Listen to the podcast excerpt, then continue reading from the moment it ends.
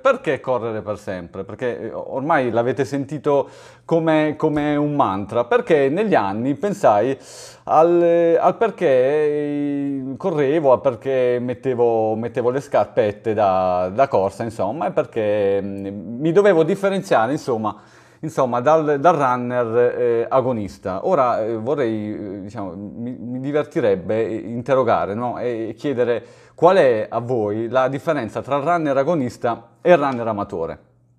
Bene, io me lo sono chiesto per tantissimi anni, perché anch'io quando ho iniziato a correre avevo la smania del pettorale, quindi mi piaceva mettermi in gioco, eh, mi piaceva insomma eh, tentare di battere e di superare quelli che erano i miei limiti. Col tempo ho capito che il runner agonista è il runner che mette da parte eh, famiglia molto spesso, eh, amicizie, eh, tempo per inseguire, per conseguire, per prendere la strada del risultato a qualsiasi costo.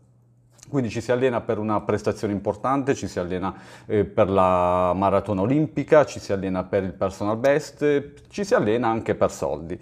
Eh, il runner amatore invece, eh, mentre correvo un giorno, perché mi feci male e come tutti gli atleti che si fanno male, poi stanno lì a rimurginare, a piangere, a dire mi sono fatto male, non posso correre, ho il ginocchio storto, ho la costola inclinata, mi sono detto ma io perché corro?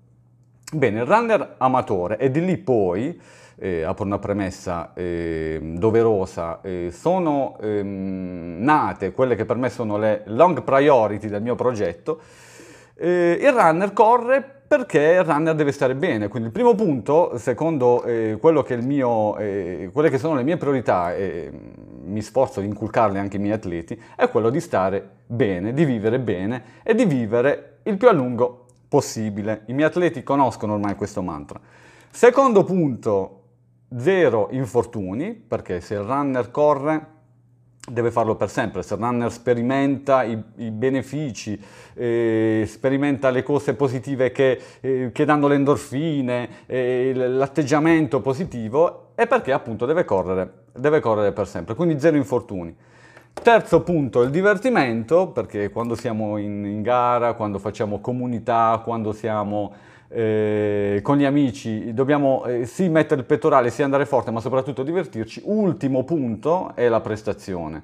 Se noi invertiamo eh, questi punti, ci scopriamo atleti agonisti.